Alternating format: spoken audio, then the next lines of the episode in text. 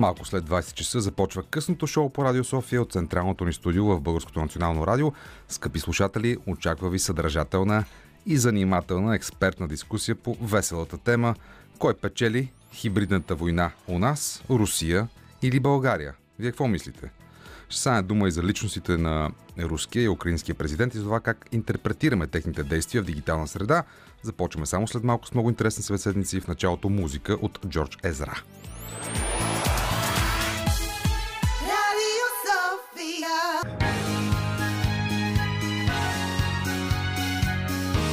Радио София. Късното шоу с Даниел Ненчев.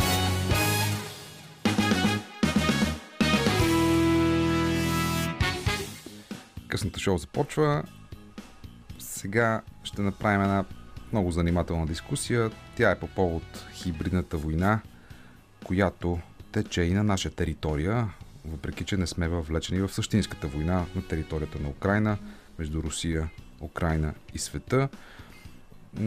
Ще разговаряме с господин Петър Петров, експерт в сферата на националната сигурност, дългодишен професионален опит в системата на контраразузнаването, по време на управлението на правителството на Кирил Петков е секретар на съвета по сигурността към Министерски съвет. На последните парламентарни избори е избран за народен представител от Продължаваме промяната. Здравейте! Здравейте. Велизар Шаламанов е също така сред нас, експерт по ам, интернет, компютърни технологии и сигурност, председател на надзорния борт на Агенцията по комуникации и информация на НАТО, професор в а, Института за информационни и комуникационни технологии на БАН и разбира се министър на отбраната в служебното правителство на Георги Близнашки. Свилен, здравейте. Добър вечер. Свилен Спасов е и при нас. Той е доктор на техническите науки, веде руски и английски, което е важно в контекста на днешната ни среща и въобще в темата на предаването и въобще всичко, което преживяваме през последните дни. Но важното нещо за Свилен Спасов е, че той е и създател и редактор на поредицата Власт и отговорност на издателство Сиела. Как сте, господа? Как сте в тези размирни дни? Е такъв общ човешки въпрос с него да започнем. Как се чувствате в тази ситуация, в която се намираме?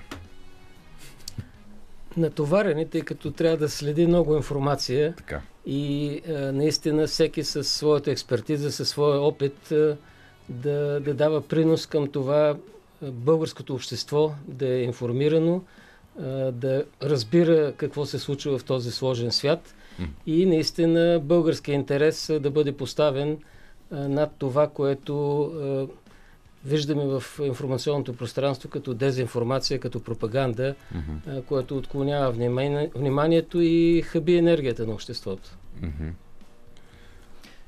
Натоварени и ако мога така да се изразя в очакване. Те първа, те първа предстоят а, да се взимат а, ключови важни решения За бъдещето на, Мгм. на нашата страна, на региона като цяло. Така че сме изправени пред а, множество избори, Мгм. цивилизационни, геополитически. В момента е много динамична обстановката като цяло. Мгм. Сякаш сега е все по-важно, колкото се може, да се помогне на нас, на българите, да станем малко по-зрели.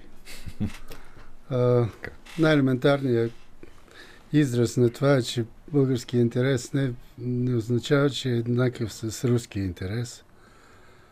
А, но зрелостта е необходима в тази доста по-сложна ситуация сега в сравнение с 90-те години или дори с периода до 2008 година.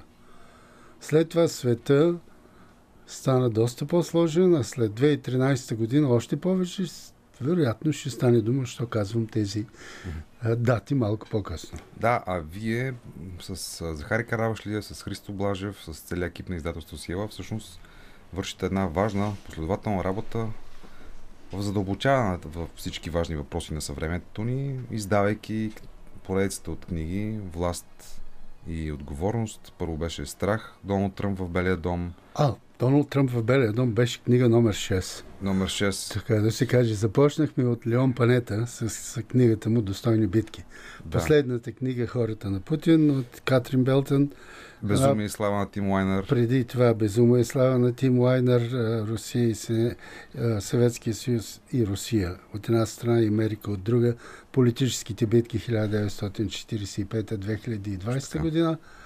Но Тим така Лайнер е или иначе... но Пулицър. Да. да, Тим Лайнер е носител на Полицър, Катрин Белтън е носител на наградата Магнитски. А вие се виждахте с Катрин Белтън, за която ще ни Да. разкажете също. Да, да. А, но ето Велизар Шаламанов спомена понятието български национален интерес. Доста спекулативно понятие, понятие, което се употребява превратно, който както намери за добре си го използва. И видяхме и в предизборната кампания, че се развява като знаме, но ам, хората, които най-много са излъгали в тази предизборна кампания, според платформата Лъжеш ли, тя е новосъздадена платформа, от младежи, които работят в Германия.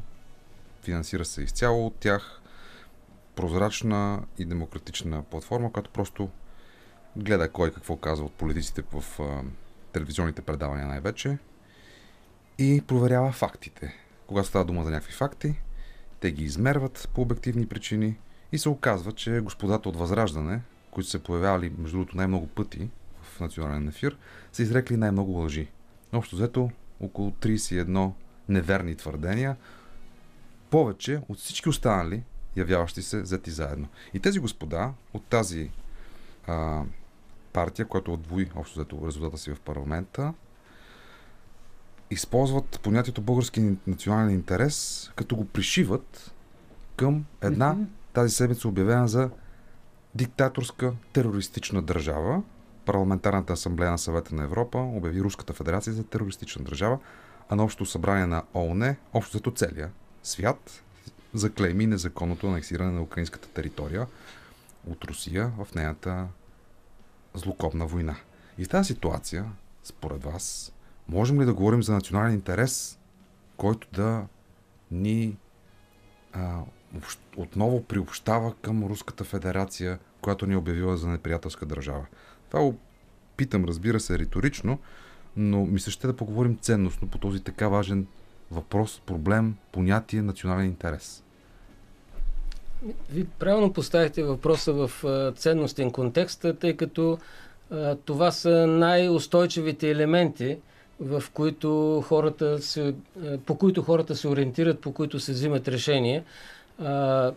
Историята, ценностите, принципите и съответно това, което вече беше споменато, зрелостта да отсеем в това море от дезинформация, от пропаганда, от фалшиви новини, реалните факти, които защитават естествения интерес на хората за по-добър живот, за сигурност, за благополучие на, на семействата, на децата, на внуците.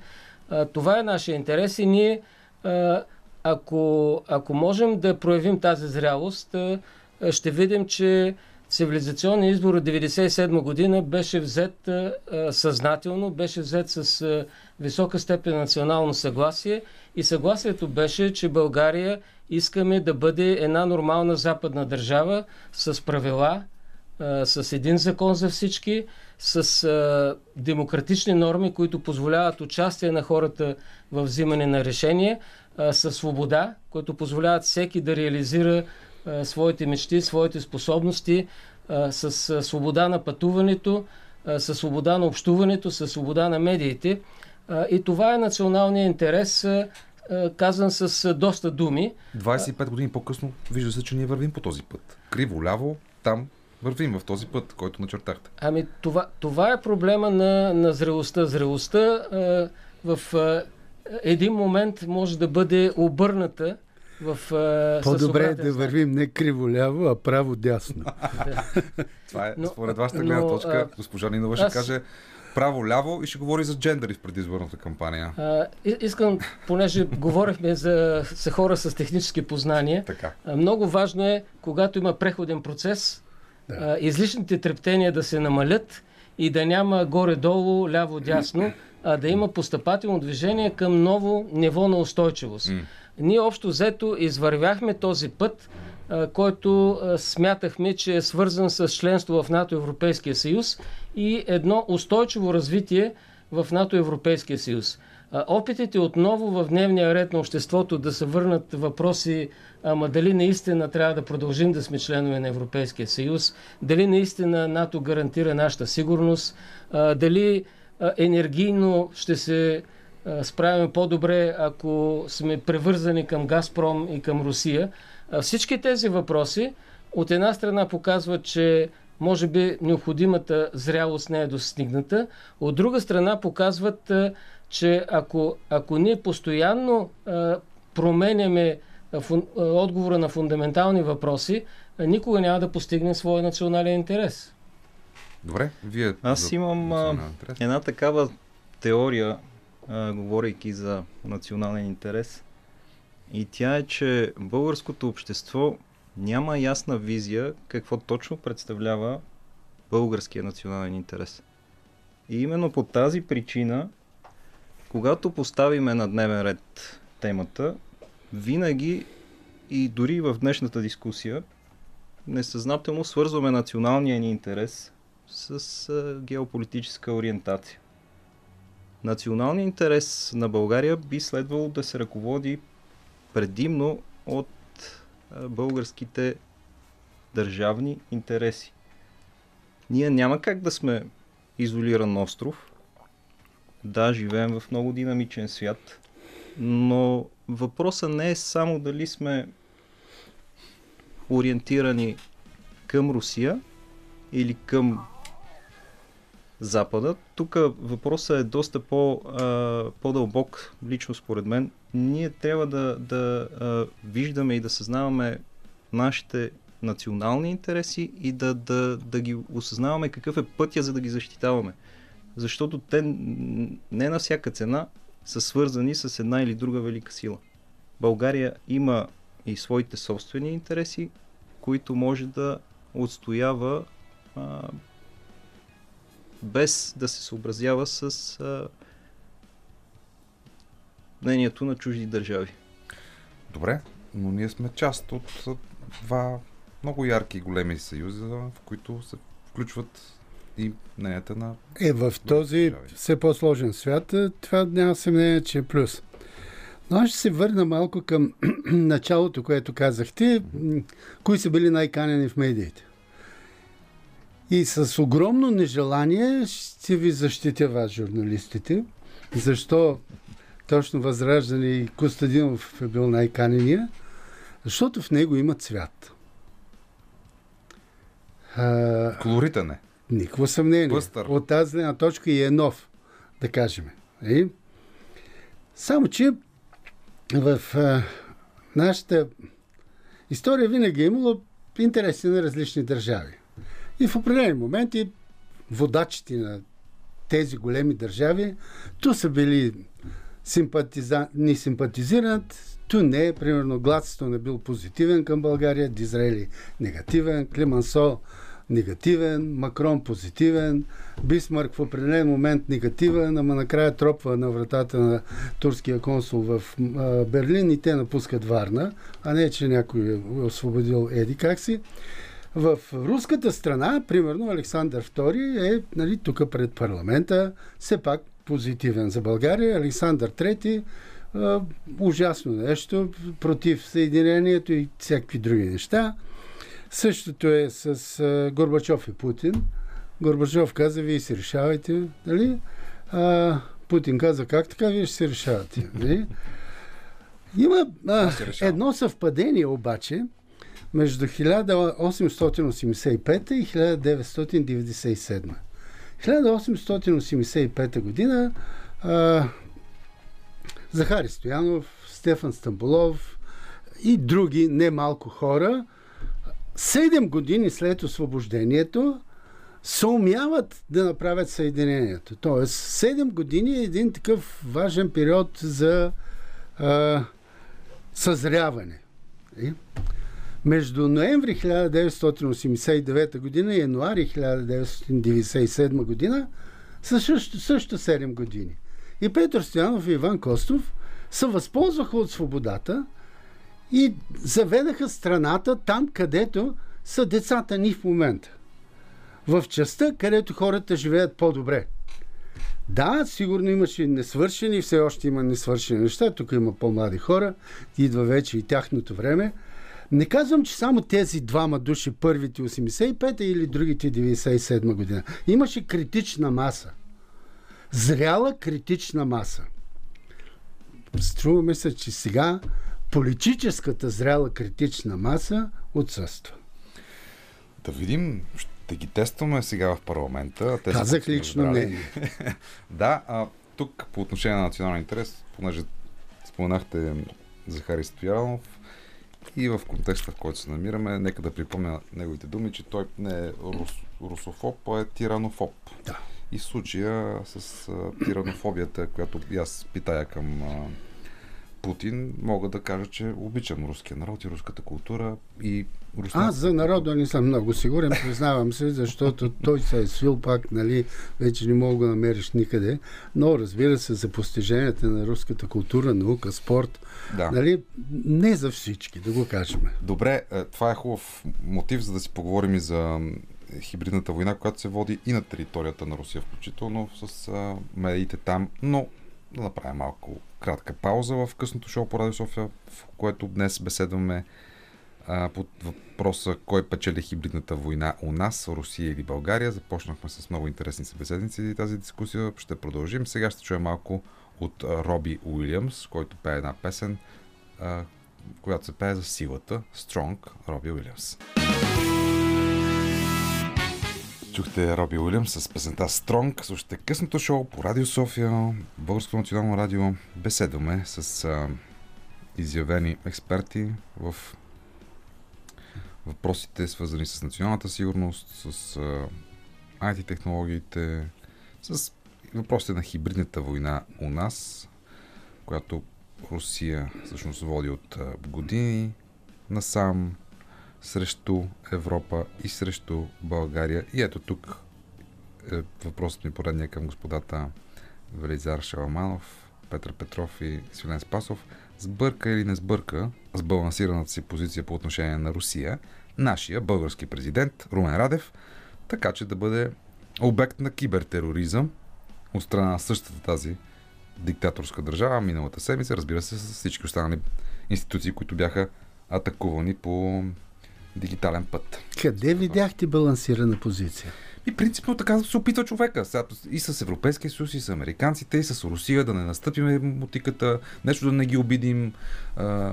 И така, аз това са впечатленията ми. Всъщност, вие с песента подсказахте темата.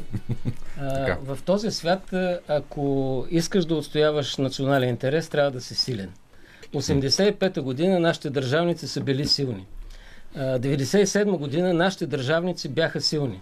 България беше в много тежка криза, да ни казваме кой е довели до тая криза. А, и България взе изключително силни решения. Кандидатства за членство в НАТО по време на Косовската криза, взе а, страна на, а, на, на сигурността, на мира, на бързото решаване на кризата. Срещу диктатор. срещу диктатор, имахме срещу диктатор, диктатор Милошевич, да който припомня. извърши етническо прочистване, Да. който организираше с а, а, зараждаща се мафия в България контрабандни канали, а, които всъщност а, сериозно затрудняваха нашата економика и развитие а, и поредица от силни решения. А, така че много са важни силните решения и ние трябва да разберем, че България е силна страна, защото е член на два много силни съюза НАТО и Европейски съюз. Където има глас. И в НАТО решенията се взимат с консенсус, след консултации и колкото тежи гласа на България, толкова тежи гласа и на Турция, и на Великобритания, и на Норвегия, и на Съединените щати. В Европейския съюз е малко по-различно, но ние говорим, е, националния интерес преди всичко се отстоява е, в сферата на сигурността, на свободата. И сега за въпроса за президента Радев. Няма балансирана позиция. Ние не можем да балансираме между нашия интерес и руския интерес. Ние трябва да устояваме своя интерес. А нашия интерес а, е първо защитен от НАТО Европейския съюз. Това означава да защитаваме цялата общност. И второ, конкретно нашия интерес е свързан с това да бъде намалена зависимостта от Русия, агресивното поведение на Русия да бъде наистина поставено под контрол, бързо да се прекрати това насилие в Украина, това разрушение, което ограничава економическите възможности и България наистина да стане един по-уважаван и по-ценен член на НАТО и Европейския съюз. С този тип позиция ние постигаме точно обратното. Ние постигаме изолация в НАТО и Европейския съюз, показваме уязвимост към Русия и Русия използва тази уязвимост, за да може допълнително а, да а, потисне българския национален интерес, българската сила, българския дух, българското самочувствие. Точно, може би за това беше иронията на Свилен Спасов, който каза, че това не е балансирана позиция, по-скоро накланя везните към а, на изток. Нали, това имахте предвид, по, къде видяхте балансирана позиция. В момента в световната история има нещо, което никога не се е случвало.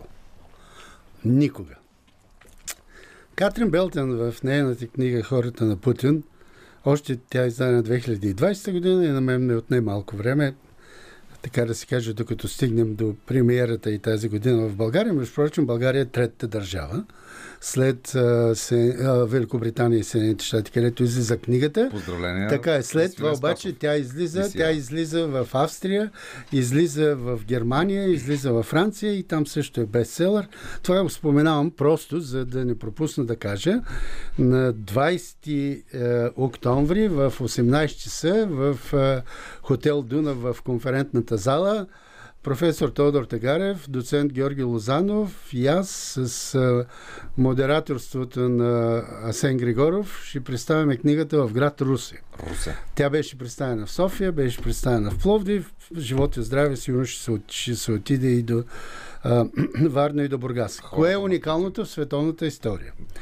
Уникалното нещо е, че до сега никога административната власт, съдебната власт, армията, сигурността и собствеността на економиката не е било в ръцете на полицаи. Никога. Никога не се е случило. Това хубаво е българските радиослушатели да го запомнят. Защото в един момент от една страна Дундуков имаше полицай, пък от другата страна имаше и военен. Това е антигражданско и много тъпо поведение на българските гласоподаватели. А причината в Русия полицаите да владеят такава огромна територия и да владеят, плюс това, този, който е най-отгоре, е най-средната ръка от тези, които са около него. Той е бил въобще един никой, никой архивар в, в Дрезден. Но след това с таланта си да се, да се някакси мимикрира в средата, да не бъде оценен по нещастната му вътрешна същност, същото и като Хитлер, нещастно детство и други такива, успява да бъде избран като такъв, дето никой не го брои за нищо, е той тук като Брежнев, нали сега ще го сложим, нали ще стои известно време. Да, но Брежнев не запали война. А пък тези, които сложиха Брежнев, не бяха полицаи. Много е опасно, много е опасно да се разреши само на една професионална група, особено, искрено се извинявам пред колегите, които са тук, защото, така да се каже, живота им минава по друга посока. Много е опасно полицаи или само военни, защото като вземат военни, става като пиночет. Не, че само лоши неща са се случили там, но от полицаите са случили само лоши. Те да Малко се ще каже. питам а, дали е възможно въобще смяна на властта в а, Русия през хората на Путин, които са около него. Но преди това да чуем и Петър Петров по отношение на, на кризата с кибератаката, която беше преодоляна, разбира се. Но какъв знак е това? Да, и въобще Аз Вашия съм на мнение, че а, българските институции стават жертва на кибератаки и на хибридни атаки под а, най-различна форма, не поради едно или друго изказване или поради една или друга заета позиция. Ние ставаме жертва на този тип атаки поради определени дефицити, които са налични като цяло в нашата обезпеченост и в нашата защита от този тип процеси. А, ние сме жертва на и нашите институции, българските, са жертва на, кибри, на кибератаки по проста причина, че нямат добра защитеност от гледна точка на информационни системи. Многократно е работено в тази посока да се дадат предписания, да се подсили една или друга инфраструктура на ведомства, в които се взимат ключови решения за а, бъдещето на страната като цяло. Но по една или друга причина това нещо не е реализирано до настоящия момент. Бъдете сигурни, че тези дефицити определено се съзнават от противника.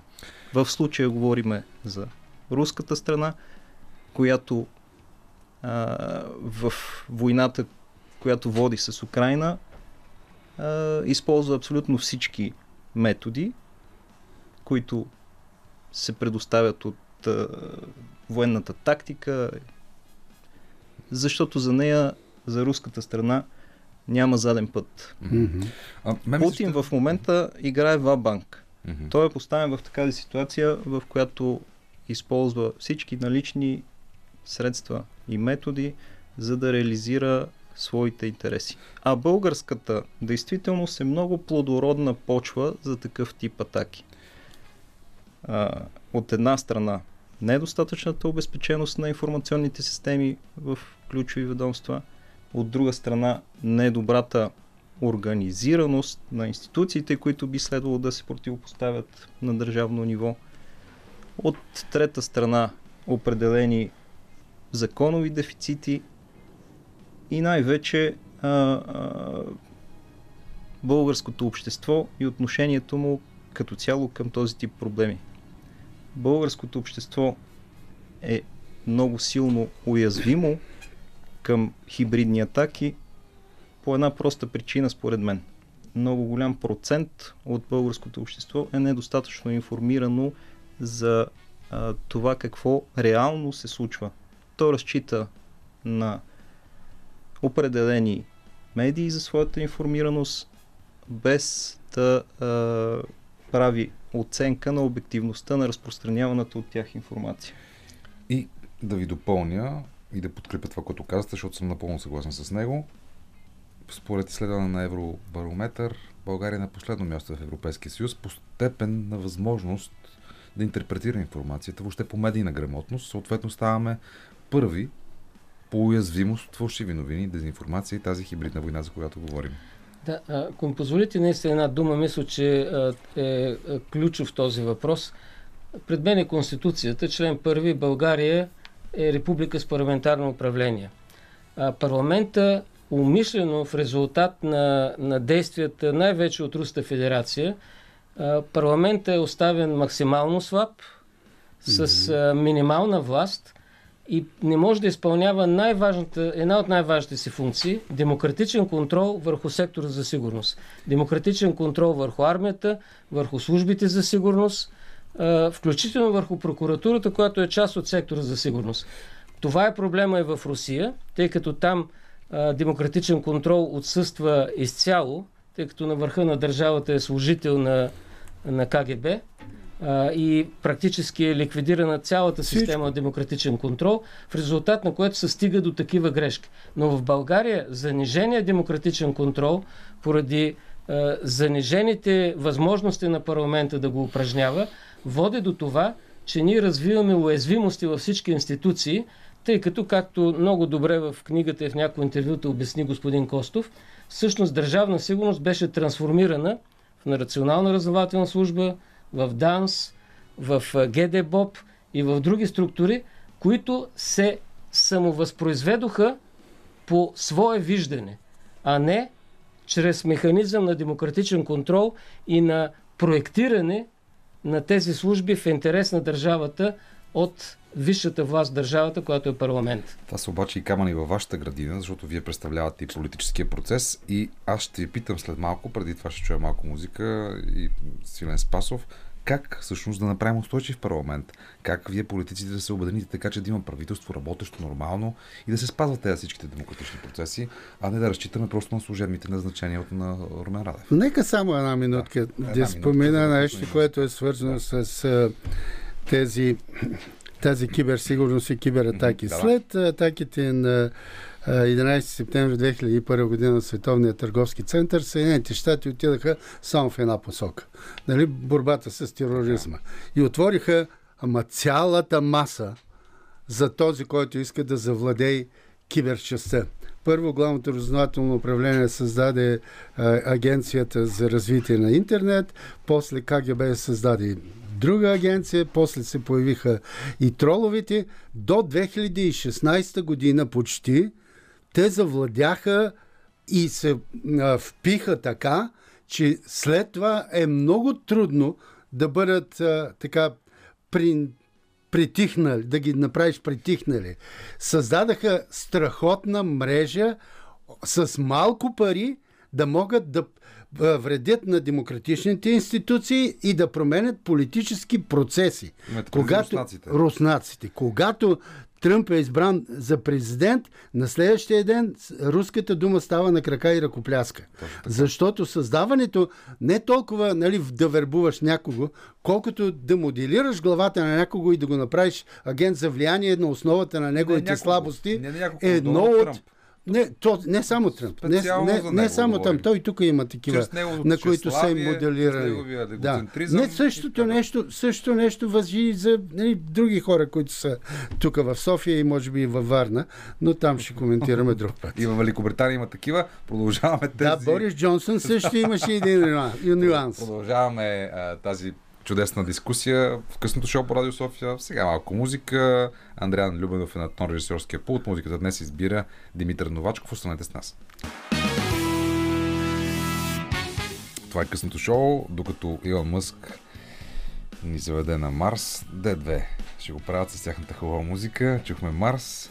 А, сега в нашото студио продължават да бъдат господата Петър Петров, Велизар Шаламанов и Свилен Спасов. Говорим си по темата за хибридната война между Русия и България. Разбира се, България в контекста на Европа, на демократичния свят. И ето тук един такъв въпрос актуален мисля ще да обсъдим за доклада на Държавната агенция за национална сигурност, не за секретарната част от него, беше публикувана на веб страницата на Министерски съвет.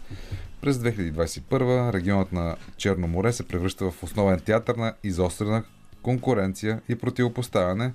През втората половина на годината Руската федерация започва мащабна хибридна кампания за прекратяване на разширяването на НАТО на изток и запазване на руското влияние в съседните държави. И какво правят руснаците за целта? Ангажират най-различни инструменти, дипломация, военна сила, специални служби, економически лостове и зависимости, основно в енергийната сфера, в която експерт е Свилен Спасов, информационни, пропагандни дезинформационни кампании и кибератаки, пише в доклада на ДАНС относно средата за сигурност, всъщност, която е преминала цялата минала година. Това е, забележете, преди нали, да има а, война. И ето, в документа има и специална добавка, че на 24 февруари Русия започнала военна инвазия срещу Украина, описана като безпредседентна след Втората световна война. България в тази цялата работа е обект на системен разузнавателен интерес, насочен към ангажиментите ни в Европейския съюз НАТО, модернизацията на армията, економика, вътрешна политика и какво ли още не. Заради изборите, например, опити за влияние и въздействие има в държавни, военни, образователни, религиозни институции, медии, отбелязват контраразузнавачите в доклада си. А, ето, имаме и такъв човек-експерт, Петър Петров, който да ни каже по отношение на хибридната война днес как седат а, тези въпроси, особено и след като вие успяхте да изгоните миналата година 70 от а, представителите на Руската федерация в България, които в крайна сметка са работили срещу българския национален интерес, за който говорихме в началото на предаването. Да, тук пак връщаме темата към българския национален интерес и аз за това и още тогава казах, че а, България би следвало да предприема стъпки, които са в полза на нейния национален интерес, без да се ръководи от коментари дали а, са продиктувани от нечии посолства, каквито а, коментари са налични в публичното пространство. При Американското посолство най-често е споменавано от едната страна, другото руското посолство. Ами добре, де, обаче това са посолства и официални представителства на други държави, не Да, на българската. А когато констатираме, че чужди граждани работят Мгм. против българския национален интерес, следва ли да си задаваме въпроса, коя външна държава ще ни дава санкция да предприемеме необходимите и дадените ни по закон а, правомощия, за да реализираме българския национален интерес. Защото за това нещо казвам и аз. Има български национален интерес, който е над всичко. Няма а, защо да поставяме въпроса кой ни го е продиктувал. Ако е имало информация, че тези лица нарушават законите в българската държава и има механизъм, който достатъчно ясно е описан в Виенската конвенция, то ние сме предприели необходимите мерки по този механизъм, за да редуцираме зловредното въздействие от страна на тези а, чужди граждани. Само, че то продължава. То продължава и през медиите, то продължава през а, авторитети публични, които продължават в крайна сметка да рушат демократичния ред на нещата, живота Тук ни. искам, Как а- може да противодействаме на това е въпроса ми? Какво можем да правим ние като общество? Къде са съпротивителните, съпротивителните ни сили в тази ситуация, Точно така. за Абсолютно, да защитим това, Абсолютно което наричаме живот съм съгласен и вие цитирахте части от а, явната част на доклада Да. на моите бивши колеги от ДАНС. Да. И аз мога да ви уверя, че такъв тип хибридно въздействие, кампания, активизиране и разузнавателна заплаха от страна на Руската федерация към България и евроатлантическото пространство не е от миналата година. От кога е? Това нещо е констатирано години назад. Колко години назад? Ми, не мога да бъда категоричен в бройката, но Така, ако не, върнете... не от Крим насам, ако а от върнете- 89-та насам. Ако върнете, ми може и от тогава да е. Ако върнете Или назад 44 и разгледате насам. докладите, ще видите, че Да. разузнавателната заплаха, инициирана и идваща от службите, специалните служби на Руската федерация, винаги е присъствала и тя не е от вчера, нито от преди месец, нито от преди година, а е може би веднага след като Русия изгуби България като държава от сферата на своето влияние, може би веднага след промените 89-та Добре. година. Да, нека, нека да ви кажа нещо съвсем конкретно. 2014 година дойдох за 3 месеца като служебен министр на отбраната Така. и първото нещо, което направихме, беше да подготвим една визия 2020 България в НАТО Европейската отбрана, където хибридните заплахи от Руската федерация към България бяха посочени като основен риск за нашата национална сигурност. Ето, че живеем за, в тях. За съжаление, а, за мен това беше много естествено, тъй като в, бях вече работил 5 години към този момент в НАТО. Там на всеки 6 месеца и по-често се правят контраразнователни брифинги и много ясно се посочва не само кои са рисковите и заплахите, ами кои са конкретните им носители с имена и с физиономии. А, оказва се, че в България, след като подготвихме а, този документ а, и дори успяхме да го прокараме през съвета по сигурността, срещу него се надигна една вълна от съпротива. Вие какво искате да обявим война на Русия? Война не, Русия не е заплаха за нас. Няма такова нещо като хибридни заплахи. Махнете го този текст. И това идваше от основни парламентарни сили. Нека ви кажа нещо друго. На Само борд... да, да, извинявайте, в скоба от тази седмица Вежди Рашитов, ако не покани Митрофанова, Да. обявяваме война, което е лъжа. Все пак аз беше като журналист, тогава, все пак да, да, да. да. кажа кое е лъжа и кое е истина, защото работим с факти и хората трябва да са информирани правдиво в крайна сметка. Глупост. Не само лъжа, е това да кажеш, че ако не поканиш е, Митрофанова, обявяваме За, война. за тази визия 2020 Така. беше поискана оставката от АБВ. Атака организираха митинги пред е, Министерство на отбраната, но на срещата на върха в Уелс, е, на неформалната вечеря на министрите на отбраната, темата, предложена от домакина, министра на отбраната Фалан на Великобритания, беше хибридната война. И всички министри на отбраната споделяха какви са измеренията на хибридната война на Русия срещу техните страни. Така че това беше изключително а, ясен а, елемент от средата за сигурност, само че а, умишлено 7 години явно не са предприемани необходимите действия. А тези необходими действия означават засилване на контрараззнаването, означават проверка на интегритет на всички, които работят в сектора за сигурност, Службите, да. означава преглед на програмите, поне във военните училища, военна академия, полицейската академия, на какво се готвят тези хора и, и как разпознават мене, заплахите. И медийна грамотност на обществото. А, медийна грамотност, а, създаване на център за борба с дезинформацията и пропагандата, който да работи ефективно, засилване. Тогава Министерство на отбраната инициира създаване на концепция, след това стратегия Киберустойчива България 2020, която и до ден днешен е стратегията на България. Но а, всичко това, ако не се приведе в институции, ако не се приведе в хора с интегритет, ако не се приведе в лидерство на премьер, президент и председател на Народното събрание, резултата е не много добър. Да, ни пожелателни документи, събират се Така хора, че това, нататък. това предстои и трябва да го направим. Свилен Спасов, нека да кажем защо, моля ви, в крайна сметка се води тази хибридна война. Ето според книгата Хората на Путин, на която вие сте редактор. Там ясно са обяснени взаимовръзките между функционерите на, на КГБ и ФСБ и онова, което се случва с демократичния ред и атаките към него. Защо всъщност сме уязвими? Защо се прави тази цялата атака срещу нас? От 60-те години на миналия век а, в Сибир руските инженери откриват нефт и газ.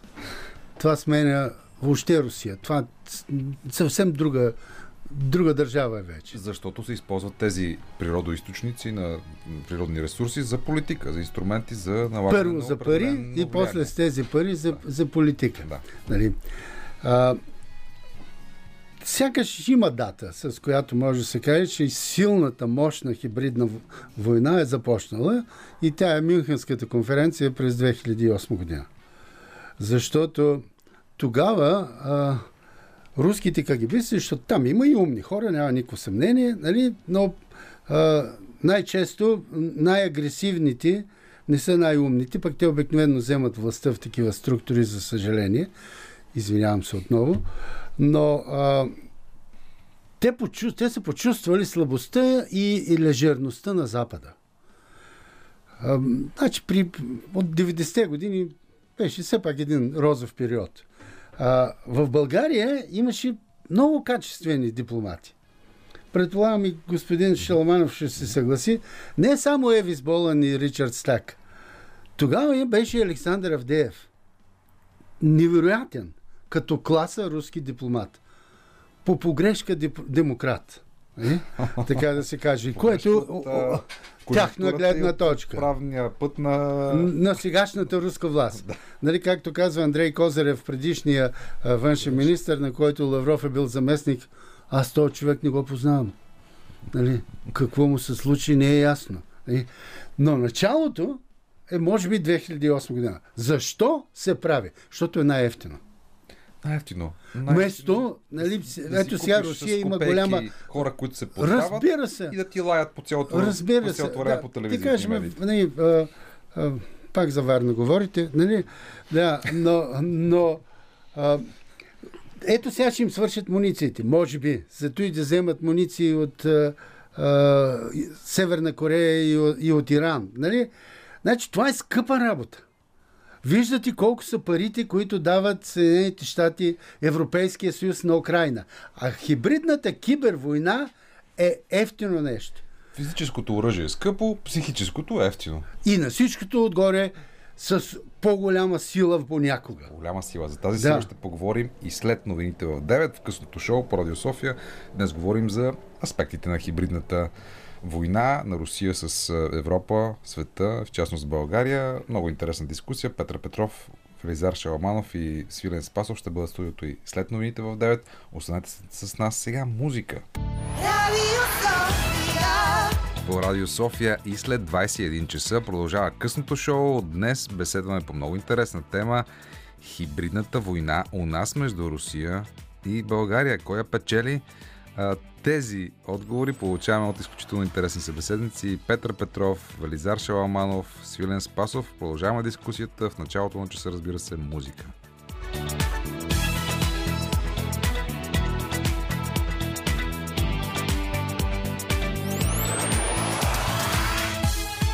Radio Sofia.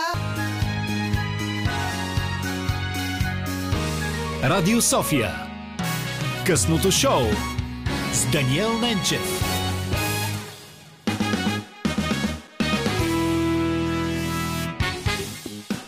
Късното шоу продължава. Кой печели хибридната война у нас на този етап? Русия или България? Това питам Белизар Шаламанов, Петър Петров, експерти по отбрана, киберсигурност и какво ли още не. И Свилен Спасов, редактор и създател на поредицата Власт и отговорност, поредицата от чудесни книги. Кажете, господа, с едно изречение, кой печеля хибридната война у нас? Разбира се, хибридна война означава война с невоенни средства, с най-различни средства, информационни, дезинформационни, економически, манипулационни и какво ли още не.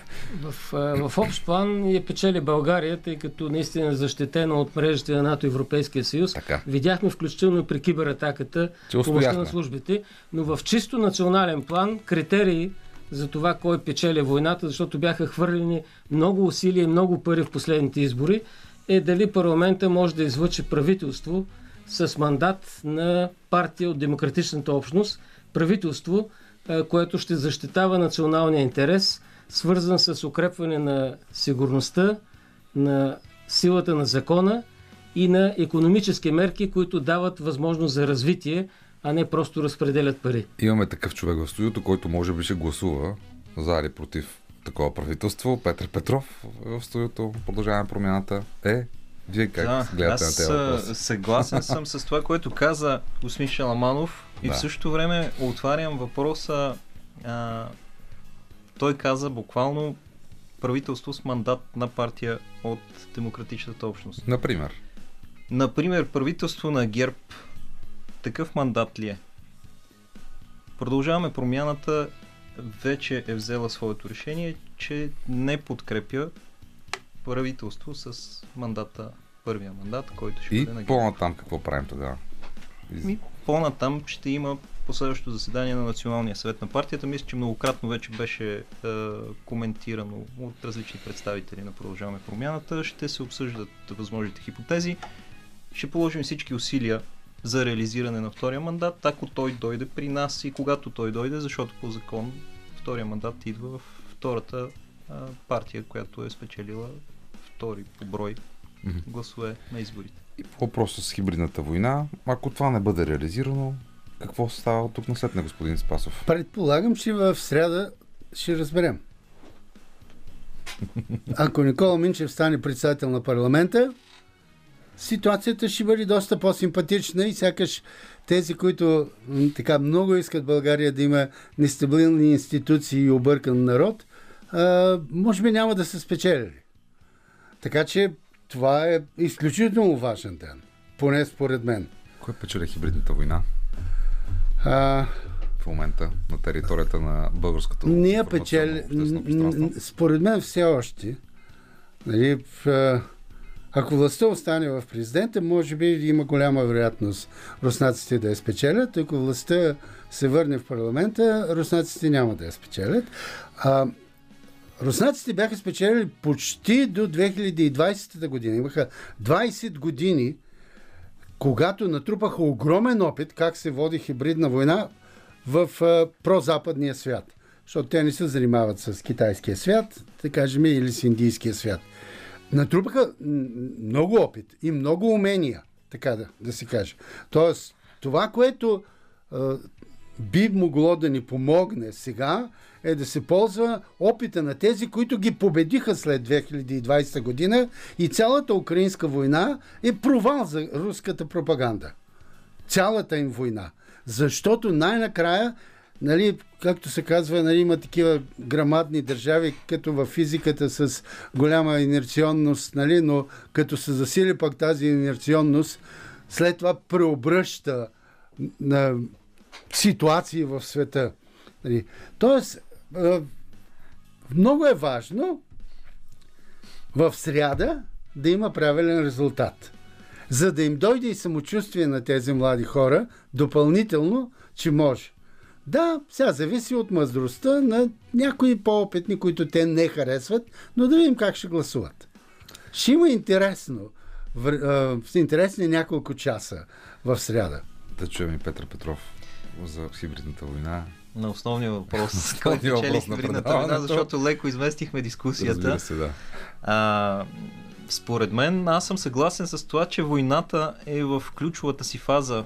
Не само хибридната, а и другата война. Мгм. Войната, която Мгм. Путин започна в Украина, която той мислеше, че ще спечели бързо пълномащабно, а всъщност не се получи въобще както той го беше планирал. Сега в момента е в отстъпление. Сега вече се а, обявяват съвсем различни публични декларации от страна на, а, на руските а, власти имащи. Мгм. Така че а, а, войната не е само в сферата на хибридното, но и на практика реалната война в Украина е в ключовата си фаза и а, предстои а, много интересни и, и е, решителни моменти за, за целия регион, защото а, аз мисля, че го казах вече, Путин играе вабанк, той няма крачка назад. Видно е, че включва целия ресурс, а той е много подходящ на наша територия специално в сферата на хибридното. Защото ние сме изключително уязвими точно в тази сфера. Защото сме неподготвени, защото, както си казахме, имаме съществени пропуски, защото не сме систематизирали всичко, което тук го изговорихме като потенциални решения, за- защото нямаме медийна грамотност, населението е неинформирано, И както каза господин Свилен Спасов, защото е най-ефтино. защото трябва да използваме медиите, за да разкриваме истинската информация, а не да ги гоним от конференции, както бяхме от пресконференции, както станахме свидетели. Да. Ако, Мърлю. ако ме разреши, Мърлява работа. Това е а, така, абсолютен, а, абсолютна простащина. В смисъл, дори няма да я коментирам, защото ми е гнусно въобще да го коментирам. Се- Само Да. за момент, извинявай. Да, Да, а, Левада е най-качествената социологическа агенция обявена, в Русия, обявена за чуждестранен агент, разбира се. Така. И те съвършенно добронамерено и съвестно си вършат работата а, и проучванията преди войната, някъде в края на миналата година, са били, че на какво вярват руснаците. 80% на КГБ, т.е. ФСБ, 76% на армията и 72, 3 или 5 нали, на Путин. Какво се случва, а, понеже там няма как да зададат същия въпрос и да получат някакъв много по-различен отговор, но какво се случва? ФСБ са провали. Ма тотално са провали в прогнозите си, какво било, какво щяло да стане. Точно няколко дена преди войната бях в едно друго студио и забравих му името човека, който е главният тук русофил, нали, и го награждават с медали в Русия и той каза, а, тук, тук няма проблеми. Нали, е да, китките, нали, па, а, Александър Малинов, който си говореше с... не, не, не. А, Не, Малинов. кит, китките там, а, водката ще изкарат на улицата и ще ги посрещнат или не знам какво. Нали, Ето, и, 44-та, така, така, аз си позволих да кажа, че няма така да стане. Не съм сигурен, че съм знал точно какво ще стане, разбира се, т.е. не съм знал, но че чак така да стане, нали? няма да стане. След това Левада, Ливада създава, задава един почти такъв имагинерен въпрос. Абе, ако искате. Защо, нали, примерно, ФСБ, армията и Путин, защото ние сме велика държава. Най-великата и ние винаги сме били най-великите. Добре, нали, Руската империя и какво ли не друго. Им задават въпроса, ако трябва да изберете дали да живеете в велика държава, но да сте бедни, или да живеете в нормална държава, но да живеете комфортно, какво ще изберете? И хората, които не подозират, че това е политически въпрос, казват, как бе? 85% в нормална държава и да живеят комфортно. Значи, войната, пропагандната са печели и с някои по-недиректни методи, като това да зададеш правилния въпрос и да ги бутнеш да мислят в тази посока. Живеят ли приятно и комфортно или не живеят приятно и комфортно и толкова ли им е важно някой да счита, че е нали, страшно велик. Същото нещо в някакъв смисъл и при нас. И моля ви се, за да се удържи на атаката, която е, да кажем, сега най-вече руска, някой ден може да стане и турска, човек не знае, голяма степен нещата са в ръцете на хората от културата. Дайте им възможност, дайте им възможност те да творят и те да помагат на хората да озреят. Защото само с политически становища или така говорене на политиците по телевизията помага, но не е достатъчно. Силата за зрелостта идва от създаване на една критична маса и с по-обикновени разбираеми за хората дума, думи, а хора като ли, Захари и Георги Господинов. Това ще и- тя да кажа. И нали, Теодор Ушев. Да, значи това са хора, които имат капацитета да разпознаваемо да говорят. И Явор. Помогнете им вие, те ще помогнат на нас всичките. Това е именно което беше и моята теза, че хората, които имат чуваемост сред българското население, именно те могат да покажат дали една фалшива новина е фалшива новина. Когато излезнат и ясно заявят кое реално и каква е обстановката.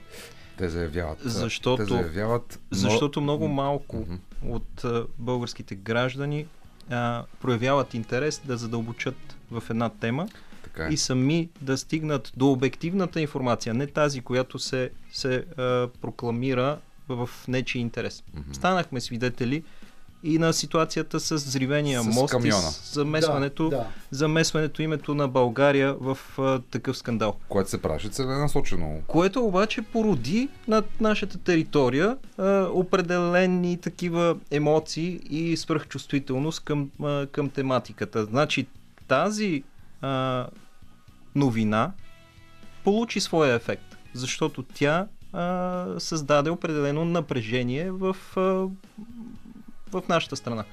И именно тук, а, според мен, е важно да, да има а, своевременна реакция, да има подготовка и да можем да реагираме на такъв тип информация, защото струва ли си въобще да коментираме факти, които се предоставят само единствено от руската страна? Струва ли си и можем ли да говорим за обективно разследване, когато нямаме достъп до реалната информация? Струва ли си и можем ли да проверяваме номера на автомобил, които са ни предоставени от страната, която е, е станала жертва на е, този акт.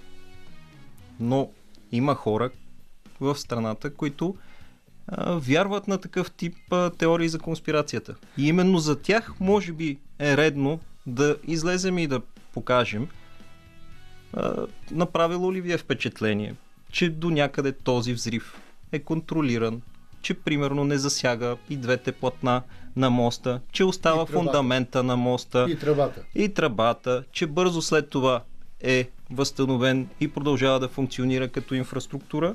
Направило ли ви е впечатление, че а, реално жертвите са единици, 3, 4 или 5, колкото ги оповестяват руската страна? И направило ли е впечатление, че веднага след това се започват ракетни удари в украинските големи градове? Руснаците са, са склонни към допускане на единици човешки жертви за сметка на по-голяма стратегическа цел. Това, Това, го, Норд, Ост, Беслан. То е това го доказаха Но- и, но- и в Солсбъри, примерно, когато, когато а, за да постигнат своята цел, а, оставиха новичок в флаконче от а, парфюм в парка. Това, това повдига много сериозно а, въпроса за приоритетите, защото в дългосрочен план mm-hmm. културата ще ни помогне да озреем. В а, професионален, институционален план, Да. точно задълбочените анализи ще ни помогнат, но сега, в този момент, за добро или за лошо, реалната война в Украина е това, което събужда света и се надявам да събуди и българите. Защото хибридната война на Русия цели да разедини Запада, да спре помощта за Украина и да бъде смачка на Украина. В мига, в който бъде смачка на Украина, Запада повече не може да съществува такъв какъвто е, тъй като това ще разруши неговия интегритет, неговата привързаност към свободата, към международния ред, към Живота. към живота. Затова няма по-важен въпрос на днешния ден в България от това България Съгласен. да се консолидира върху предоставяне на военна помощ за Украина, да погледне в лицето а, стратегическата заплаха, геополитическия въпрос и да вземе смели решения, а да не се подава на внушение, че ще влезе във война, да не се подава на внушение, а, че а, по този начин разпалваме война, водим до повече жертви. А сега в момента основният въпрос в България, който наистина ще ни позволи да разберем на къде отиваме. Дали се сри, сриваме към загуба на хибридната война и към бедност и мизерия, или тръгваме заедно с свободния свят към просперитет, към сигурност и към свобода. Решението за предоставяне на военна помощ на Украина. Това е много повече от дали била изправна техниката, какво щяло да се наруши в българската армия за месец, два или три. Решава се въпроса за бъдещето на България почти толкова, колкото, Колкото се решаваше Косово. 97 и 99 година, само че а, много по-голям залог. Защото потвърждава нашия ангажимент там, където хората са готови да ни помагат дългосрочно. За всеки един лев, пак го повтарям много пъти в това предаване, внесен в Европейския съюз, ние получаваме 3,5. Да. За, за всеки самолет, който имаме в НАТО, нали, защитата е неколкократно по-голяма. Този ангажимент от двете страни е жизненно важен за нас, за да продължаваме да се Защото развиваме. показваме Това е. дали сме зряла демократична нация или сме нация смазана от хибридните атаки на Москва. Много ми хареса тази дискусия. Надявам се и на вас, уважаеми слушатели. Ще продължим с Велизар Шаламанов, а, Петър Петров и Свилен Спасов. Сега малко музика в късното шоу по Радио София, след което ще зададем доста важен въпрос, свързан с ядрената перспектива. Останете с нас.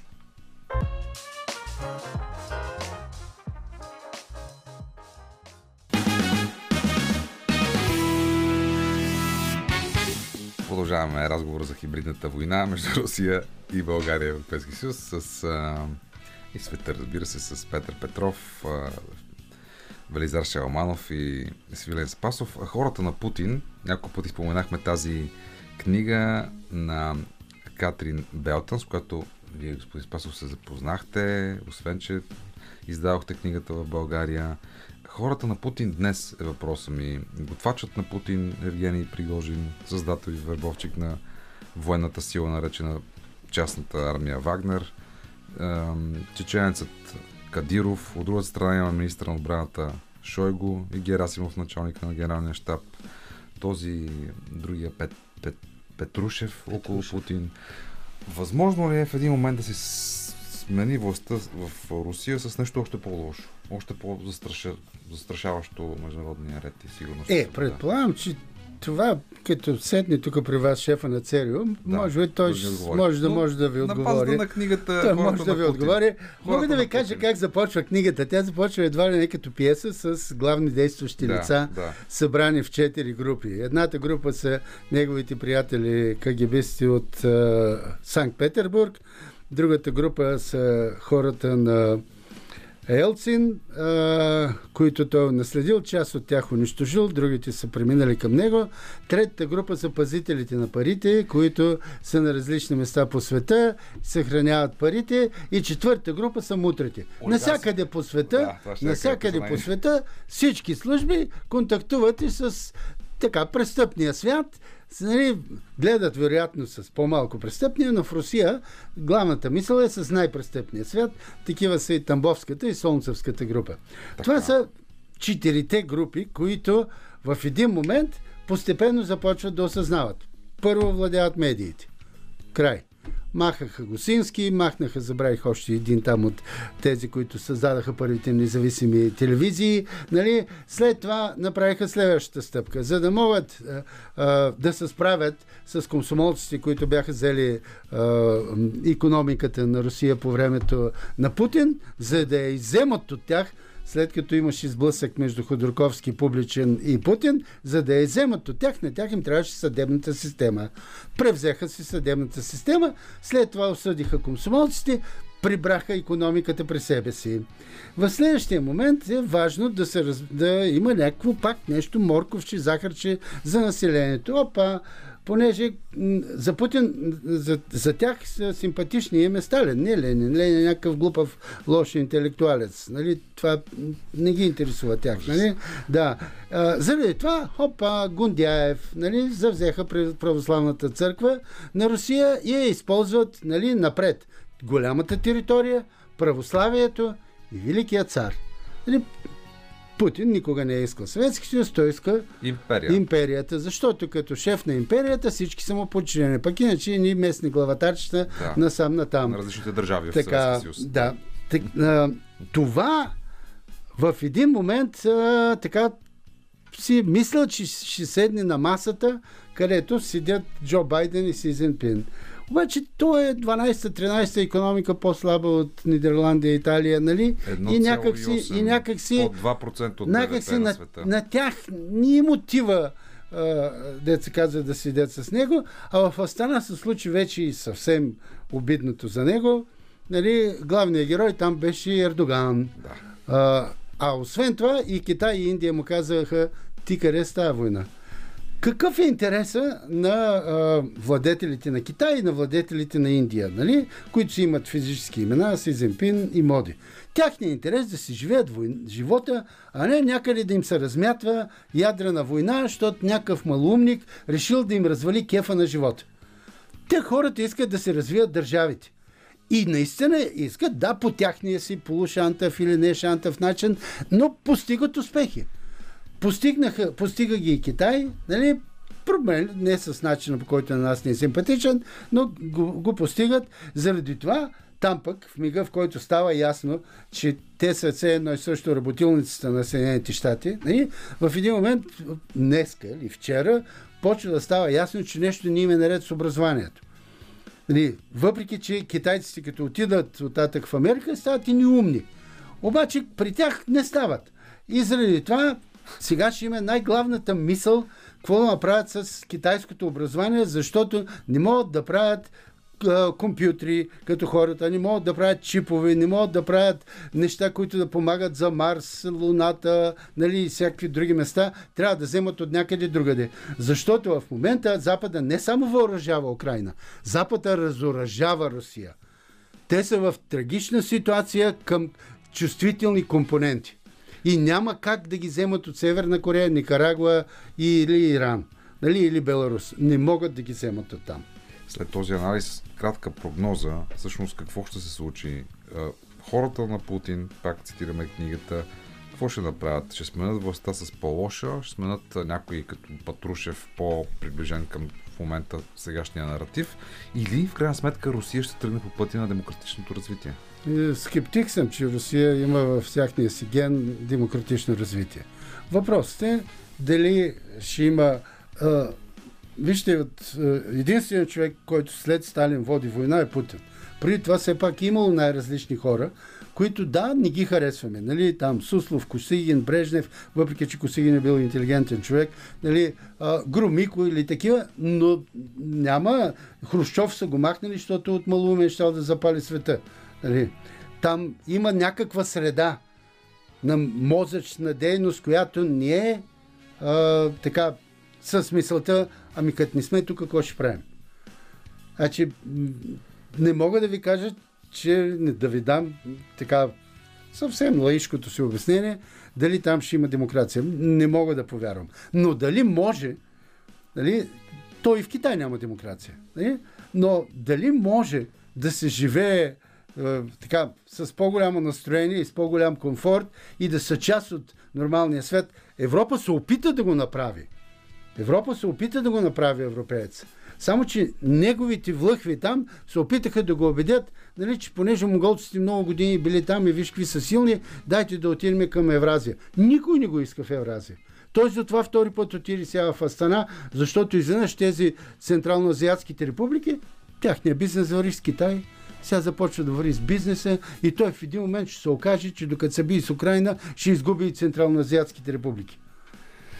Добре, а, много важен аспект на войната, който не засегнахме, пък обещахме на нашите слушатели. Сега ще чуем отговор от експертите. Ядрена война не може да бъде спечелена, популярно, популярна е тази фраза, обаче психологическата вреда, която Русия нанася на вражеските неприятелски страни, за която е обявена и България, е вероятно и много по-голяма от употребата на ядрено оръжие. Това е в контекста на нашия разговор днес за хибридната война. Ето в аптеките ни, например, свършва калевия йодит. Това е в явна зависимост от заплахите на злия диктатор неприятен. Какво бихте казали като експерти на хората, които се притесняват от ядрените оръжия, защото видяхме, че това каза Путлер по първия канал, че ще използва всичките си налични средства и оръжия, за да там нещо си отговори на това, което си предначертал. Което може би включва, разбира се, и тактически ядрени оръжия или някакви други. Какво да кажем, по отношение на тази заплаха? Велизар Шалманов. А, първо, че тя не може да бъде изключена напълно, още повече, че а, президента Путин пряко говори за използване на ядрено оръжие и споменава, че не блафира. А, виждаме към момента, че единствената и най-надежна възпираща сила това е позицията на Съединените щати и на страните от НАТО, а и на Европейския съюз. Жозе Борел за първи път чувам от него такъв тип изказване, че всеки опит на Кремъл да използва ядрено, химическо или биологично оръжие всъщност ще означава унищожаване на руската армия с удар, какъвто те не могат да си представят, конвенционален естествено. Надявам се, че това е достатъчно сдържащо. Естествено, редовното годишно учение на НАТО по използване на ядрените сили като сдържащ фактор също би трябвало да действа отрезвяващо, но в крайна сметка всичко е въпрос на калкулации. От тук нататък, противно на това, което каза президента Радев, ясно е, че Русия не може да спечели тази война. Ако Русия продължава да упорства и да унищожава и да унижава армията си, всъщност ще изгуби и единствения шанс да се запази като държава, тъй като единствено армията може да удържи Русия като единна държава, без тя да се разпадне. А, така че а, опциите от тук наистина трябва да се преценяват а, и от а, руска страна. Не може да продължава тази безотговорност а, и тази безисходица, за която говори господин Петров. Трябва да има и някаква рационална мисъл. Ясно е, че ФСБ а, се провали. Ясно е, че армията не може да спечели а, тази война. Ясно е, че единственият начин да бъде съхранена Русия е да се намери изход от тази ситуация.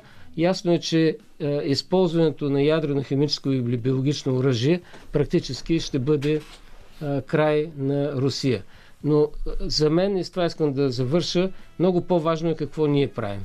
Защото ние на Русия много трудно можем да въздействаме. Въздействаме с каквото можем. Санкции, въоръжаване на Украина и предупреждения срещу Русия. Можем да направим много от наша страна, за да бъдем подготвени, ако все пак се стигне до ядрена авария или до използване на тактическо ядрено оръжие, трябва да бъдем готови и трябва да бъдем готови за другия лош сценарий, ако започне разпад на Русия, при положение, че руската армия не издържи това напрежение, на което е подложена и на Украинския фронт, и вътре в страната от хората на Путин, които пряко атакуват армията. Господин Петров, имате честа да завършите предаването от вашата позиция. А, Може да бъдат успокоени с нашите слушатели. Господин Шаламанов го каза. Не можем напълно да го изключим, Да. при положение, че се казва като становище от най-високо ръководно ниво в Руската федерация. И въпреки това, аз лично не го смятам за много вероятно. Няма печеливши в ядрена война. Тя би засегнала и руската територия, както, както и останалите. Да, тук ще върнем темата на това доколко Путин е нали, е, го е грижа за неговите собствени жители. А, но не смятам, че а, до такава степен се е радикализирал в а, плановете си и в действията си.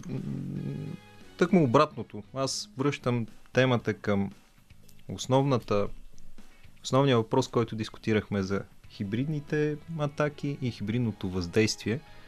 И използването на човешките страхове са един от основните методи за хибридно въздействие. Все още смятам, че тази тема се използва от Путин, за да сява страх и паника у населението, което потенциално би могло да бъде засегнато, но все още смятам, че в крайна сметка е останало малко здрав разум в него и не би стартирал нещо такова, от което той самия би имал най-много вреда. Това е успокояващо. Аз много ви благодаря, че участвахте в тази много съдържателна дискусия. Петър Петров, Велизар Шаламанов и Свилен Спасов. Ще продължим да говорим по темата и след 22 часа, и след новините в 22 с Виктор Бистрев. Ще си говорим за Есика Аро книгата Троловете на Путин, истински истории от фронтовете на руската информационна война, също така за биографията на Зеленски, президента на Украина. Останете с късното шоу и Радио София. Сега музика. Radio Sofia. Късното шоу по Радио София продължава и в следващия час ще си говорим господин Виктор Бистрев, който вечер е, вече, вечер е при нас. Е, Привет, добър вечер. А ще си говорим, Здравейте на всички слушатели на Българско национално радио и на Радио София. ще си говорим за троловете на Путин, ще си говорим за дигитална среда, дезинформацията там, ще си говорим и за Зеленски. Останете с нас следващия час. В началото, разбира се, музика.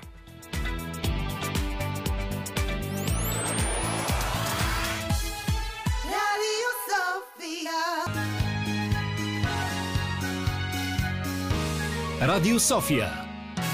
Късното шоу с Даниел Ненчев.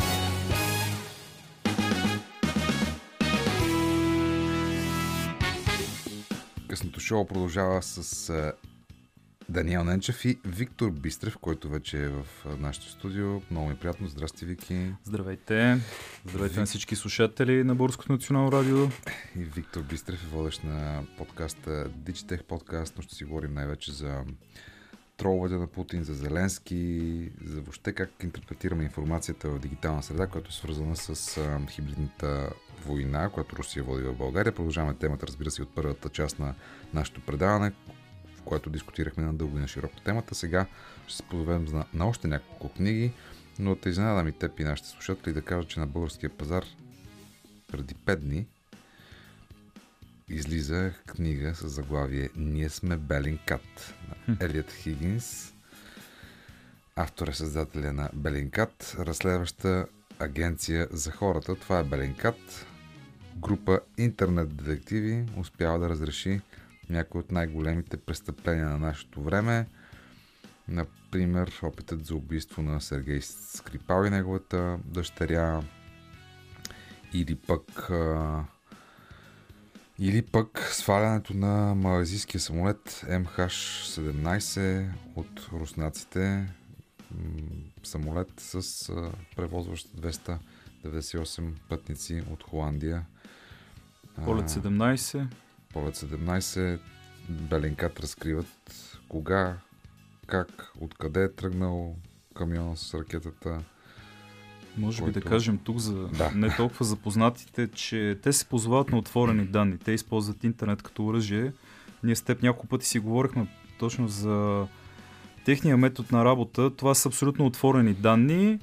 Те са разследващи журналисти, но не в универсалния смисъл на думата, в универсалното схващане. Те по-скоро могат да използват снимки, могат да използват видеоклипове. Те анализират кадри. Тези кадри говорят много за разбира се, и геолокация и така нататък, говорят много за случая, за който ти говориш. Къде се е намирала ракетната установка, как е пътувала от Русия към, Ухра... към Украина, защото имаше пропаганда и контрапропаганда, как не е стигал въпросния влак с тези оръжия, не е стигнал в Русия и Русия нямат абсолютно нищо общо, но всъщност отворените данни и доброволците, които са изпращали кадри от къде ли не, по дата, по метаданни и по такива анализи. Хора като организациите Белинкат се справят така доста добре и имат доста такива случаи на скандални разкрития и са изключително неудобни Белинкат за ам, хората на Путин, за тролата на Путин и общо взето темата, за която сме се събрали днес. Да, ам, как, с какво са по-различни от класическите журналисти, от нас, които работим като журналисти? Обикновенно, когато правим разследвания, ние работим с а, човешки същества. Какво казват Беленкат? Човешките същества са уязвими, не са достоверни Доверие. не са достоверни източници на информация, защото човек може да забравя, може да е уязвим, може да те лъже, докато данните, фактите в дигитална среда не лъжат и те, те всъщност събират факти, данни, включително от смартфони, включително от геолокация, както каза на участниците в тези процеси, след което просто подреждат пъзела и оповестяват изключително интересни данни. На мен най-интересната история, която Беленкат всъщност разкриват е историята с убийството с опита за убийство, с покушението върху опозиционера Алексей Навални, който днес е в затвора, но той успя да разговаря с своя собствен убиец, както се казва, с човек, който, който е Той похитил. доказа кои са неговите убийци, им се обади на няколко от тях, им намери телефоните. Те не бяха защитили добре Да. своите данни. Да, А, като гледахме филма, а, Навални. повечето хора, филмът на HBO, да, повечето хора, които го гледаха този филм, може би си помислили, че тези хора след филма няма никой да ги открие. Русия ще ги изчезне, защото са допуснали груба грешка да не се, а, да не се защитят като лични данни и да може да им се обадим по телефона. Тоест Белинката им се обажа, Христо Грозев им се обажа, заедно с Навални. а, с Навални и а, техния екип и цялото това нещо се снима на живо и влиза в а, а, то отначало може би те мислят да го снимат за социалните мрежи, както си бяхме говорили с теб, но всъщност влиза в филма. И този филм е може би ракетата носител на организацията, за която си говорим. А за книгата може би, може би ще е интересно да ти казваш, че книга на 5 дни. а, Беленкат. Ние сме Беленкат. да. Там, може би, хората ще разберат наистина как, как се създава една такава организация, защото те, те нямат и 10 години, както съществуват. Мгм. И, и да, и за българската следа си бяхме говорили с теб, но може би след малко за това. А, да, всъщност а, поводът е покана е книгата на Есика Аро, Троловете на Путин и каква е връзката всъщност с друга важна книга, биографията на, на Зеленски, Да. всъщност, защото тази война, освен на територията на Украина, се води и на територията на целия свят, чрез информация, дезинформация. Да. Троловете на Путин не са от вчера, не са от 2014 от Крим, те са от доста време, като тяхната цел, разбира се, е да дестабилизират демократичния път, демократичното развитие на, на западните държави, на западния свят, въобще на света. И тук искам да чуя и твоето мнение по този въпрос, защото питах преди малко нашите събеседници, всъщност защо, защо го правят? Защо Руската федерация води информационна война с нас? Ами, аз ще започна малко Мгм. по-назад, малко по-отдалече. Мгм. Не за да правя някаква ретроспекция, да кажа, може би, идеята на това, което сега ще си говорим с теб и ще чуят нашите слушатели. Общо между двете книги е, че те са написани от журналисти. Не са написани, не са написани от политически фигури, от историци, от политолози. Да. Едната книга е написана от а, Есика Аро, а, която е финландка, финландски журналист, която всъщност е а, наша колежка, защото е работила в финландското обществено радио няколко Да. години. А, а биографията на Зеленски е написана от двама френски журналисти, които, ам, чието имена са Режи Жанте и Стефан а, Силан. Така, първо, тези а, книги можем да ги приемем като документални книги. Второ, те изкарват нещо на преден план, което ми направи впечатление и то е, че описват факта, че от 2014 година руските държавни медии широко и систематично изобразяват Украина като една държава, управлявана от престъпници, бандерци, исторически врагове, фашисти, наркомани. Според тази пропаганда украинския народ е вражески народ и трябва да бъде а, освободен от контрола на злите нацисти. Мисля, че това е общото в двете, ако мога да кажа, истории в, двете, в двата материала, за които, Мгм. от които мисля да направим тази отправна точка. Но тук с уточнението обаче е, нали, че всъщност днешната ужасяваща война не се води срещу бандеровци и нацисти, тя се води срещу цялото население на Украина, включително там има и българи, Да. включително срещу деца, мирни граждани, детски площадки, жилищни сгради, театри, срещу мирното население. Аз съм съгласен, м, но оправданията в тази посока, за която говорим, оправданията на агресора са, че трябва да има ам, някакъв вид възмездие за нацистите. Нали? Тук говорим за пропаганда. И може би това е отговор на въпроса ти който ми зададе преди малко, защо е необходимо да се задвижат системите за влияние. Защото тролското, тролското мега производство, за което говори Есика, и за което и се развалил, може би, половината живот. Защото тя написва книгата докато е на 33 години, до ден днешен, 2022 година, тя продължава да бъде обект на троловете. Те изсипват и троват живота, а, професионалния живот и личния живот. С това започва и книгата. С това започва тя книгата. Е систематично атакувана Да. и очерняна, и тормозана, и така нататък. Защо го правят? Нали, отговорите са няколко, но може би а, трябва да се използва дехуманизация.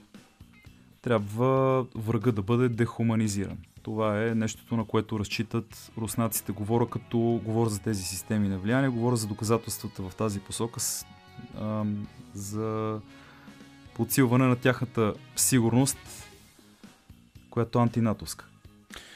Да, Като риторика и като политика на, как да кажа, на, на водене на всякакви действия. на водене на международна политика. Да, Тя е международна политика на влияние. когато, си, когато имаш дехуманизиран а, противник, е много по-лесно да оправдаш тази война. Да. Много по-лесно да оправдаш решението ти в 21 век да нахугаш на чужда територия с танкове, с ракети, с а, въоръжена а, пехота. Просто казано, така е. Затова и а, биографията, за която говорим на Зеленски и труда на Есика, говоря за целият професионален труд, а, е тези двама човека са дехуманизирани, нали, наричат се наркомани, лобисти, приятели на Запада, колективния Запад, който е лошия Запад, нацисти. Едни такива опорки, които много детайлно описват, а, много детайлно са описани в този анализ. Не, тъй като бих казал, че това е документална книга. Тя е с доста сериозна библиография, с доста сериозни доказателства има. Не, няма там твърдения от сорта на ам, RT, MV, YouTube, там беше пропагандата, те наливаха много пари там. Всичко е подкрепено с факти. Аз искам да продължим този разговор и да си поговорим и за двете книги, и троловете на Путин, и биографията на Зеленски. В късното шоу обаче пускаме и много хубава музика. Днес се избира господин Димитър Новачков. Андриан Любенов е шефа на звука, който така любезно пуска светкавично приятни парчета. Ето така ще бъде и сега.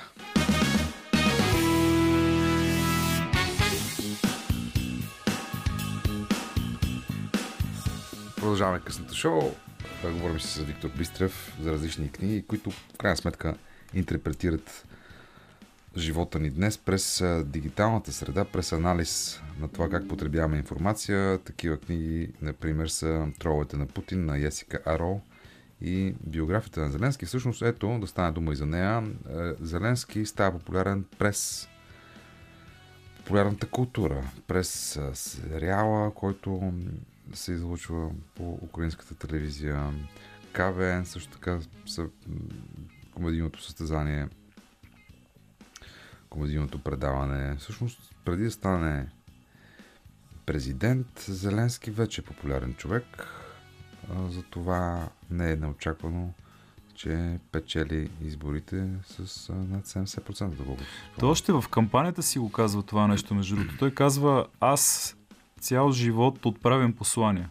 Нали, цял съзнателен живот отправям послания. Защо да не мога да си направя кампанията в формата, в който я прави тогава, Мгм. 2019 година. Всъщност как я прави, той е много стабилно в социалните мрежи. Той се появява изненадващо в социалните мрежи под формата на лайф. Знаеш, че в а, рускоязичния свят Twitter е много силен, и както и за новини. Той се позиционира в Twitter. Цялата си предизборна кампания води в Instagram и в всички визуални платформи. Той Мгм. знае, че е човек, който отговаря с лицето си и с това, че е комуникатор до известна степен. И започва да води да води така своята борба, бих казал. Мгм. Но Кой го подкрепя, за да стане президент през 2019? Освен интернет, разбира се, има а, и подкрепа от, а, например, олигарси, също така канала, който излъчва слуга на народа. Въобще, Да, Слуга на народа го минава през една телевизия Интер, която е така спорна телевизия, ти като каза олигархия и след това а, правата за излъчването се откупуват, доколкото знам, от едно, към, от едно плюс едно, която е на а, Игор Комойски или Ихор Комойски, не знам как е точно на украински, мисля, че е с а, Х се произнася. Той е спорен олигарх в топ 3 на най-богатите а, Коломойски, да, точно така. Богатството му е от нефт и той всъщност а, е собственика на тази медийна група. Едно, едно плюс едно. Която и, а, започва Слуга на народа.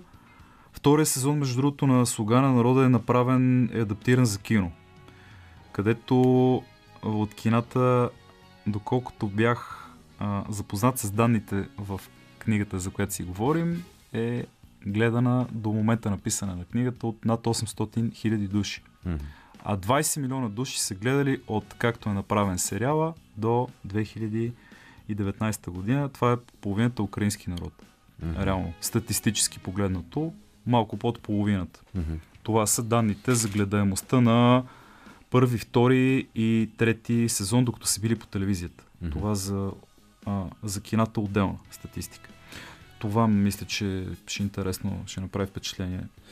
Добре, каква аналогия може да се направи за това как ам, двамата президенти на двете връждуващи държави присъстват в публичното пространство, как използват новите технологии, как използват а, въобще инструментите за достигане до аудиторията. Как би ги сравнил Путин и Зеленски в работата си с а, дигитални инструменти, например? Въобще с публичните инструменти за комуникация с хората. Ами, откритост, прозрачност и свобода на изразяване. Има при Зеленски, той е много по-голям комуникатор, той има чувство за хумор. Това е, той е човек, който не управлява държавата си чрез апаратчици. Той е човек, който до ден днешен, ако не се лъжи, той всеки ден е на лайф. Той продължава в визуалните платформи, за които говорихме преди малко. Не знам дали YouTube може да го включим в това число. Той всеки ден е на живо, за да казва а, за да се снима и да казва на народа какво се случва с преговорите с Запада, дали има санкции, докъде върват санкциите. Ме това мисля, че е във втората част, а в първата част казва днес това и това се случи. Напреднахме, освободихме тези и тези територии или обратното, случи се това и това. А, разликата между тях двамата е чисто в схващанията за това да бъдеш комуникатор, лидер и авторитет. Мгм. Това е според мен. Авторитарен лидер или прозападен лидер, както е Зеленски. Той винаги се е стремял да говори на украинския народ, поне до това, което съм забелязал, разбира се, това е моето скромно мнение, да говори като авторитет, да говори като, като политик от, м- от ново поколение, като по естонския модел. Там има изключително много млади хора, и, които са в политиката. Нещо, което може би тук бленува българския народ да се случи, да се подмени политическата класа. Поне това виждам по някакви избори от сорта на нали, тези от 2021 година, партията, която спечели партия с млади хора. Както и да затварям скобата. А, говорим тук за политици от ново поколение. Политици, които искат електронно правителство, искат между другото, украинците са го направили това нещо и бързо ще затворя скобата. Те се стремяли държавната администрация да бъде в смартфона. Нещо, което ние, както виждаш, само на теория го използваме. Това е разликата между тях двамата.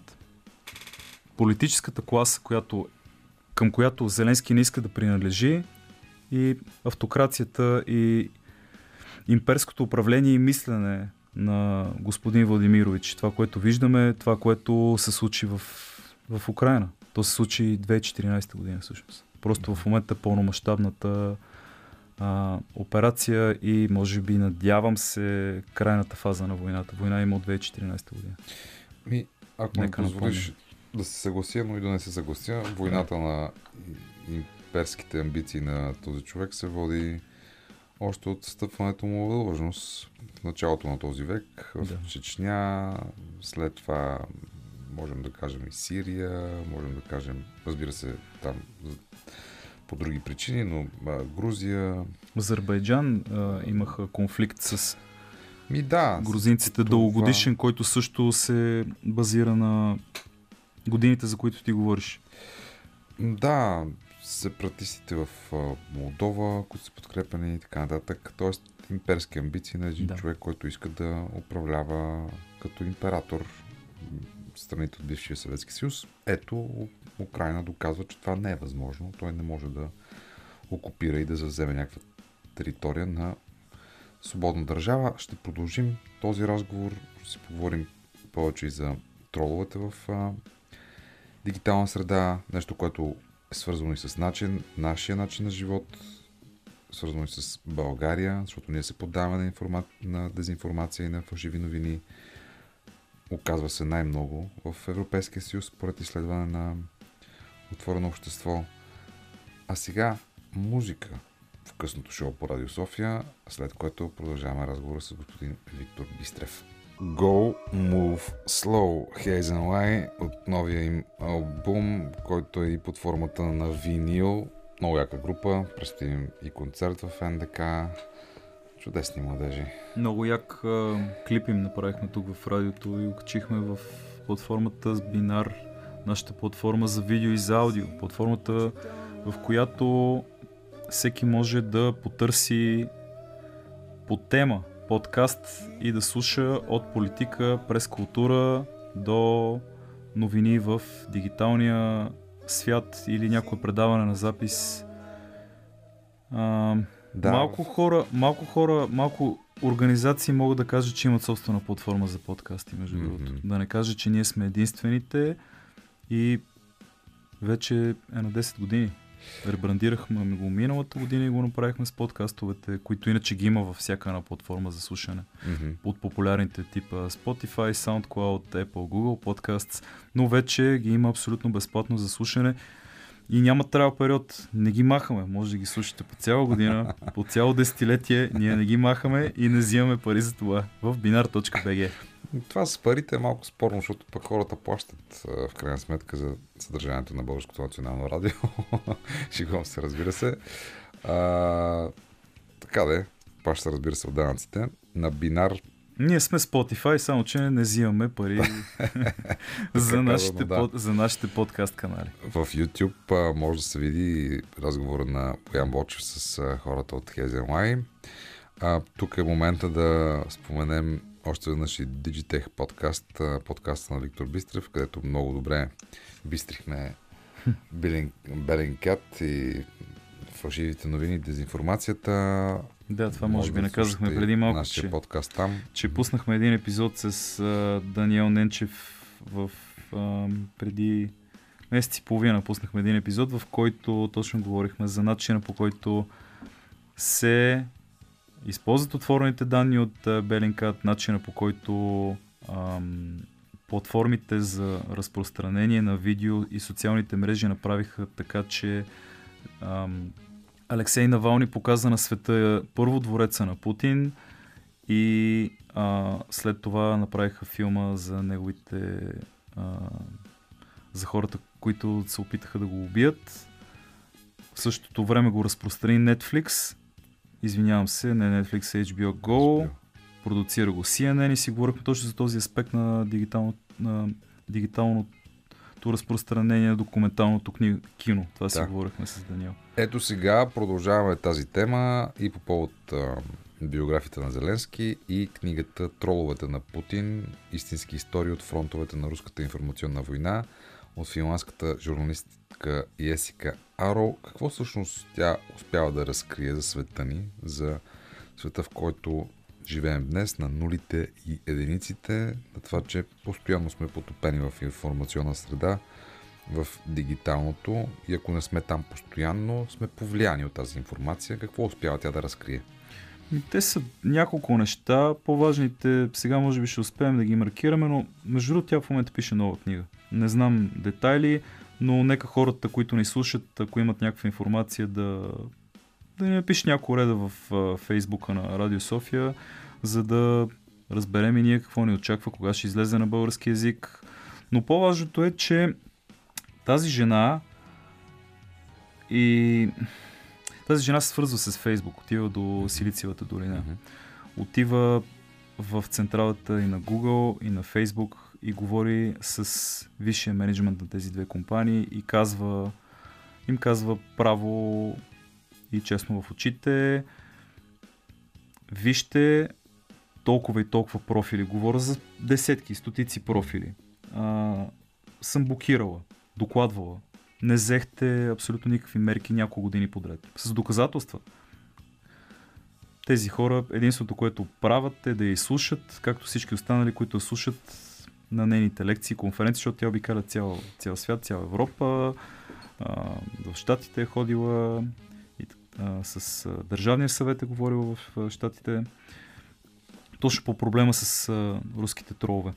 М- какво прави тя? А- Тя го, а, в конкретика показва как работят РТ, МВ и това, че техният контент... РТ е Russia, Russia Today. Today. MV е... Това са руските пропагандни Това канали. са руски пропагандни канали, но най-стряскащото от цялата работа е, че РТ има за американския свят. В смисъл за Северна Америка, за САЩ. А, в, Което тази, е територия за облъчване. в тази книга има журналист, който е интервюиран и от Есика Аро, от автора на книгата.